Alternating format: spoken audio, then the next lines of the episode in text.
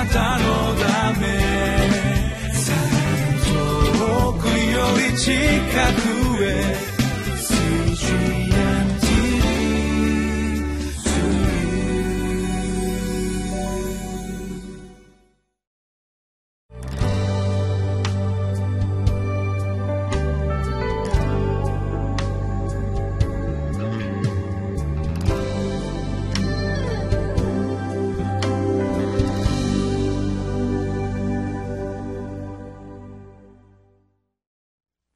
じゅうがつにじゅうごにちのリビングライフです。皆さんいかがお過ごしでしょうか。大和カルバリチャペルの副牧師倉地圭です。今日も皆さんと共に神様の御言葉を学んでまいりましょう。ある裕福なご婦人が美術館に行きました。飾られている絵画を見ながら近くにいた係の人を呼びました。ちょっと係の人来てくださる、えー、わかるのよ。でも確認のため、これは誰の絵かしら。奥様、それはゴッホでございます。分かってるわよ。でもこの絵は誰かしら。奥様、それはモネでございます。うん、確認で聞いているだけよ。じゃあこの絵はルノワールでございます。奥様は、この絵は分かるわよ、答えなくていいわよ、これはピカソでしょと言いますと、係の人が言いました。奥様、それは鏡でございますと答えたというお話であります。いかがでしょう。私たちは分かっていると思っても、意外と本当の自分が分からないということがあると思います。預言者エゼキエルはそのことを民に分からせるために、自らの人生そのものを用いて主のメッセージを届けました。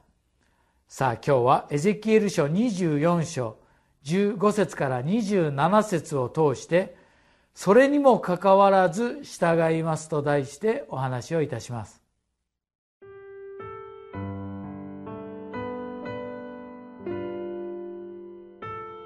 エゼキエル書にじゅうよんしょう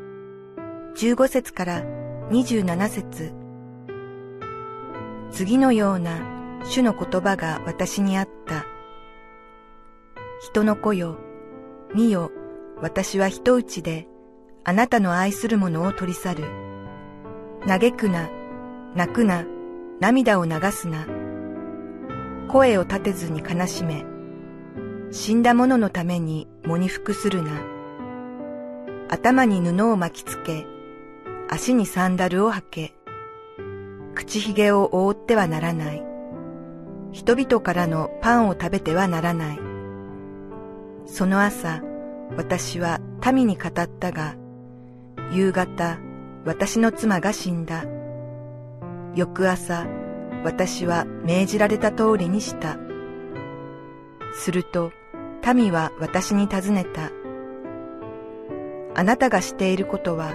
私たちにとってどんな意味があるのか説明してくれませんか。そこで、私は彼らに答えた。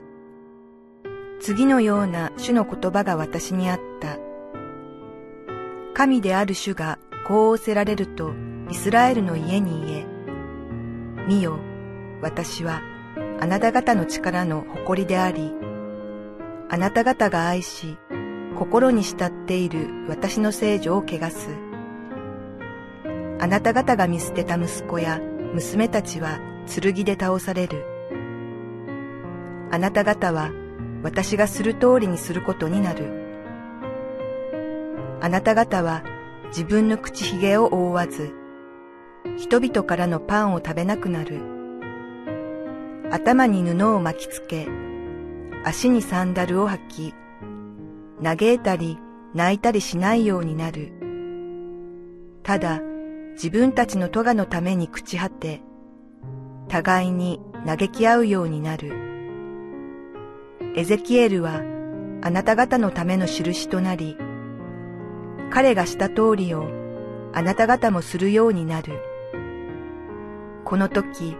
あなた方は私が神、主であることを知ろう。人の子よ、私が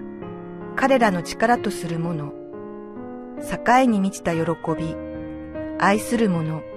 心に慕う者、彼らの息子や娘たちを取り去る日、その日、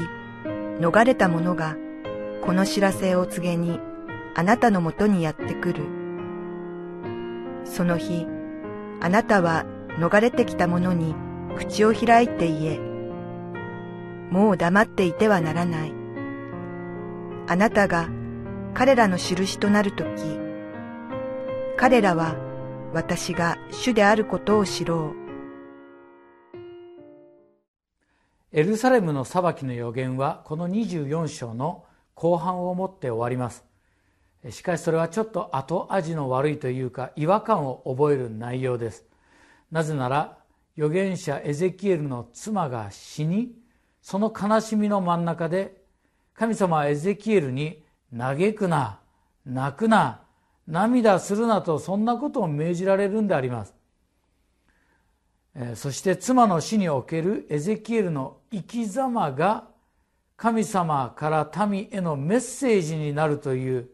ちょっと考えるほどに不思議な、まあ、嫌な気持ちになる内容であります。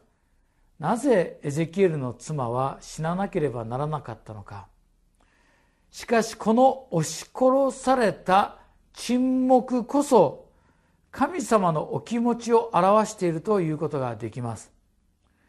人は耐え難い屈辱や愛するものを失う喪失の経験をするときに、それをすぐに表現することができずに内側に溜め込んでしまうということがあります。私もそういう経験をしたことがあまりあります。あまりのショックに涙が出ない、感情が硬直するという、そんな経験をされた方もいらっしゃるでしょう。今日の聖書箇所じゅうろく節じゅうはち節にこうあります。人の声を見よ、私は一打ちであなたの愛するものを取り去る。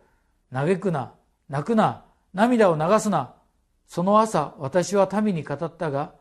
夕方私の妻が死んだ。翌朝私は命じられた通りにしたという。民はエゼキエルの異常というかそのことに気がついたでしょう。どうしたというんだ。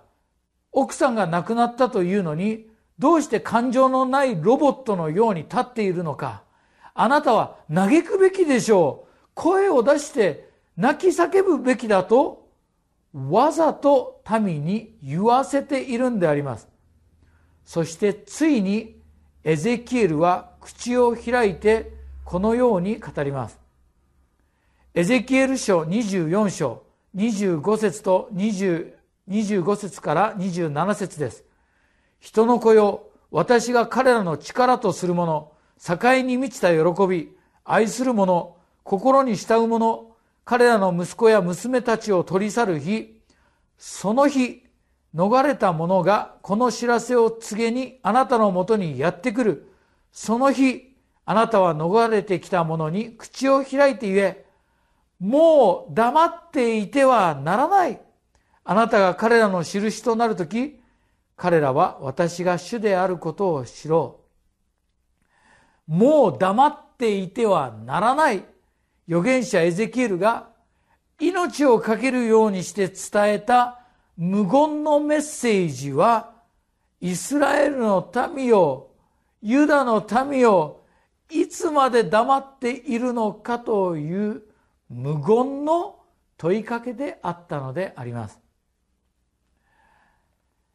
同志社大学の教授であって社会福祉学の博士である、もちろんクリスチャンであられる木原克信先生の弱さの向こうにあるものという本にこのような話が載っておりました。木原先生は数年前、当時ろくさいの自閉症の甥っ子さんの通うその施設のクリスマス会に参加したそうであります。施設恒例の降誕劇で、まあ、その H 君がイエス様のお父さんヨセフ役をやるということになりました。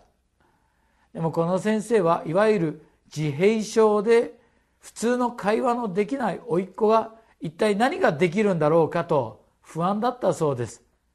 自閉症の特徴でもありますが、一つの場所にじっとすることができずに、えー、こだわり行動があって、重度の知的障害もあって、人の前に立つことができるんだろうか。さて当日、多くの人が見守る中、ヨセフが登場してきました。マリアと一緒に宿屋を探す場面で、H 君は、うおーと第一声を発したそうです。最後、博士たちが礼拝と贈り物を捧げる場面では、ヨセフさんは、ウォー、ウォー、ウォーとさんど見事に語って、おいっ子H君は劇中、その、えー、劇の場面でじっとしていることができたという話であります。お母さんを見ると大粒の涙がこみ上げています。現代社会の力や強さの価値観に比べたら、弱い、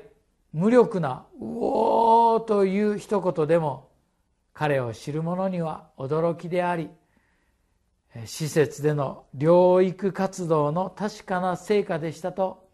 そして木原先生が文章をこうまとめています。この降誕劇は客観的に見たら言葉のない無声映画のようで、今まで見た劇の中では最低レベルでしょう。でもクリスマスのリアリティにあふれていました。どうしてかというと、劇に合わせて先生が朗読した言葉、暗黒と死の影に宿る者たちとか、貝羽桶に寝かされた幼子とか、宿屋に彼らのいる余地がなかったというその舞台は、人間の競争社会から外されて生きざるを得なかった者たちの必死な弱さの弱者の叫びの場であったんだ。ところがイエス様が来られて、そこが恵みの場所になったんですから、ウォーという彼の叫びがそれをリアルに表していたんだというお話であります。私はこの話に感動して、私自身がウォーと叫びたくなるほど、声なき者の声が聞こえるでありましょうか。イスラエルの民は神様の住まわれる聖所を汚し、偶像礼拝を行いました。そのひどい罪のゆえに、神様はエルサレムを滅ぼし、民は愛する者、家族を失う、声にならないほどの悲しみを経験します。しかしそのような人間の汚れ、汚れ、罪を清めるために、一人頃である主イエス様がこの地上に来てくださったというのは、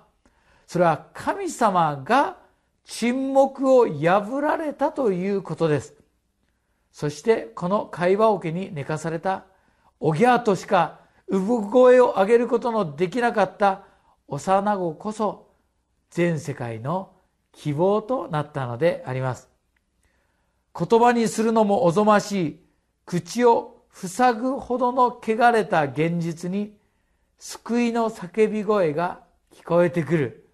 いかがでしょう。ゴスペル福音とは、この沈黙を破る勝利の歌声であるということを心に留めたいと思わされます。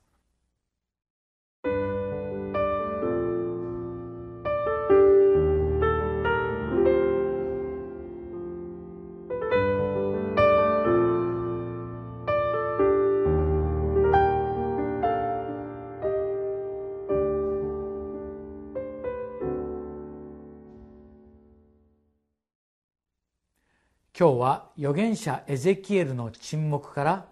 さまざまなことを黙想いたしました。にせんねんまえ、ゲッセマネで捕らえられた主イエスキリスト様は、大祭司カヤパの庭でたくさんの不利な証言が申し立てられた時に、何もお答えにならなかった、イエスは黙っておられたと、そのように書かれています。しかしあの苦しみの極みである十字架上では、父よ、彼らを許してくださいと罪の許しを宣言され、すべては成し遂げられました、成就しましたと救いの完成を叫ばれました。にせんねんの時を超えて、キリストの沈黙と叫びは私たちへの希望のメッセージであり続けます。私たちはどんな時も主の声に耳を傾け、その声にお従いしていきたいと願わされます。お祈りいたしましょう。愛する主よ、声にならない痛みや悲しみを背負っておられる方がいらっしゃるとそう思います。不当な扱いを受けたり、理不尽な出来事で黙らせられているお方もいらっしゃるでしょう。そんなお一人一人に主のご愛が届きますように、沈黙を打ち破り、勝利の宣言をしてくださるイエス様の勝利の叫び声が私たちの心に届きますように、そして救いと解放のゴスペルがこの国に響き渡ることができますように、イエス様のお名前によってお祈りいたします。アーメン。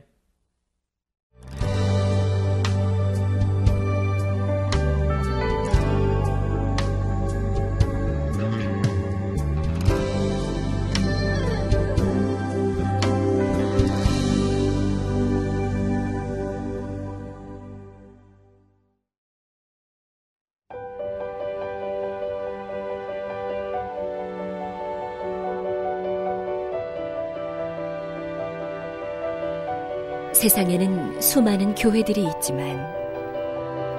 더 깊이 있는 말씀 강해를 찾기 위해 크기로만 교회를 선정하지 않습니다. 보다 좋은 영적 콘텐츠를 더 많이 나누기 위해 방송비를 받지 않습니다. 일 년 삼백육십오 일 복음만 전하고 싶어서 우리는 광고를 하지 않습니다. 온누리의 복음을 땅끝까지 씨지엔 티비와 함께 땅끝 선교사가 되어주세요.